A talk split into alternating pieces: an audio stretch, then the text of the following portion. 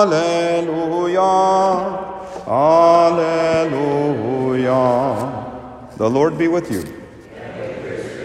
A reading from the Holy Gospel according to John.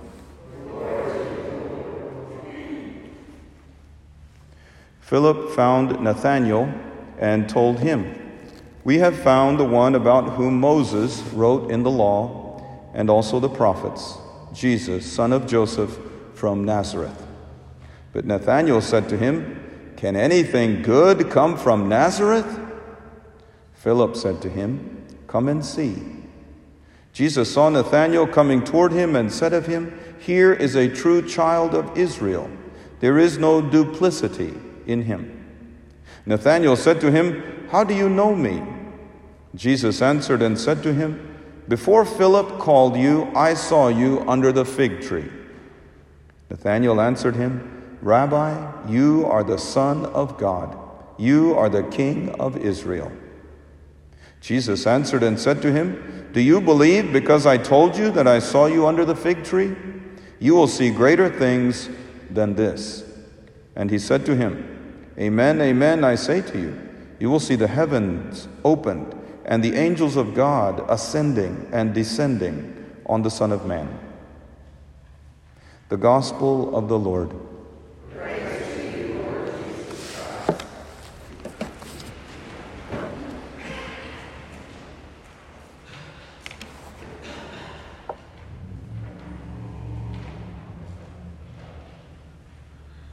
There is a growing fascination today with discovering our ancient ancestors. Recently, my brother has put together a family tree of the Antony family that stretches its roots deep into the Indian soil. But the farther back we go in time, as we try to learn about our ancestors, facts become fused with fiction.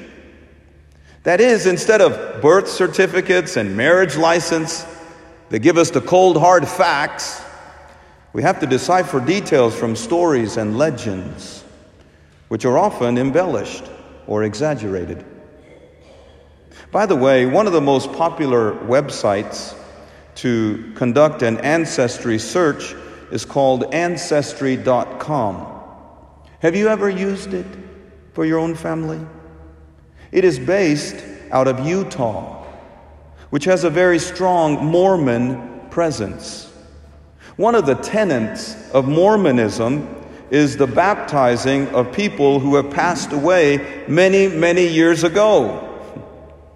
They believe it is not too late to be baptized, even after you have died, even hundreds of years after you have died.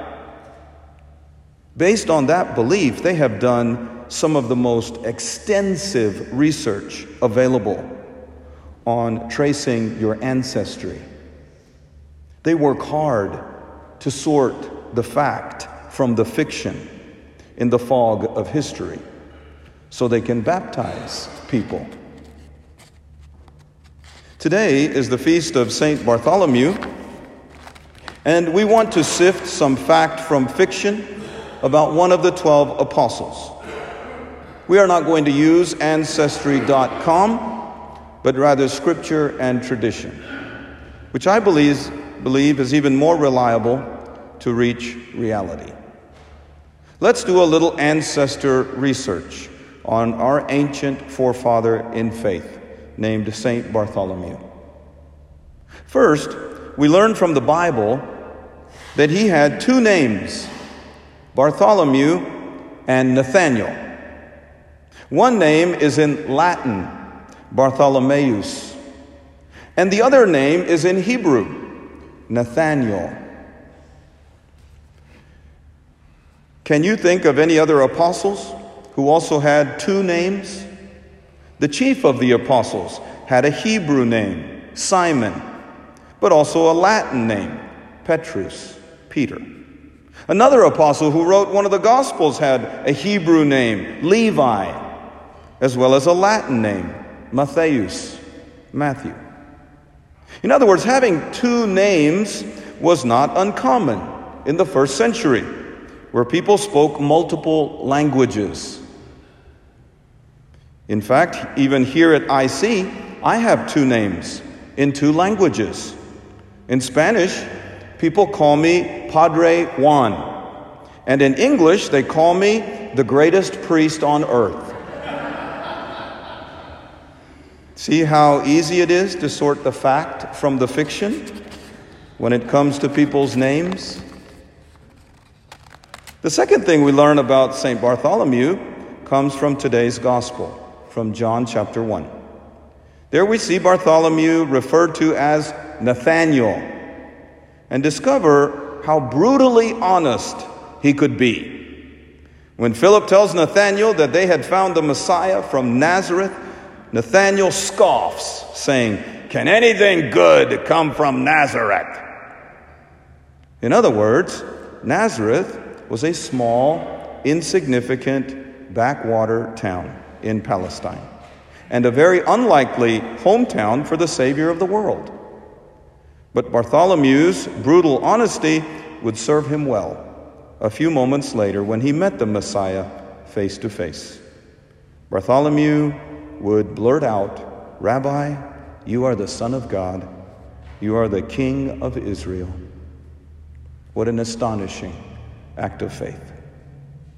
By the way, I have a good friend who has a propensity for being brutally honest, and I gave them the nickname of Nate for Nathaniel.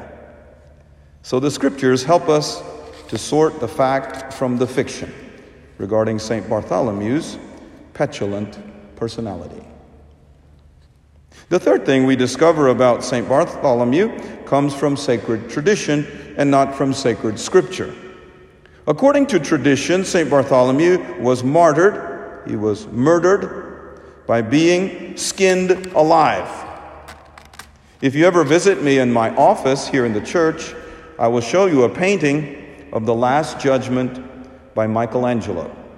Very close to Jesus in the center is St. Bartholomew, holding two things in his hands. In one hand, he holds a knife, and in the other hand, his sagging skin. In fact, if you look closely and examine all the saints in heaven in Michelangelo's fresco, they are all holding the instruments of their torture and death why? Well, because that is how they died, were martyred, and gave glory to God. In other words, our cross on earth will turn out to be our crown in heaven. What looks like failure and foolishness on earth will be our claim to fame and fortune in heaven. Remember that when you are carrying your cross. So too at St. Bartholomew or Nate.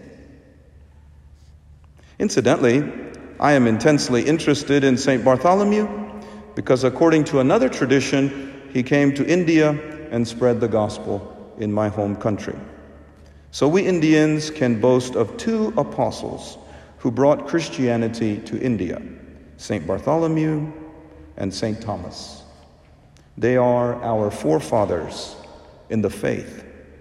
And that is the best kind of ancestry research.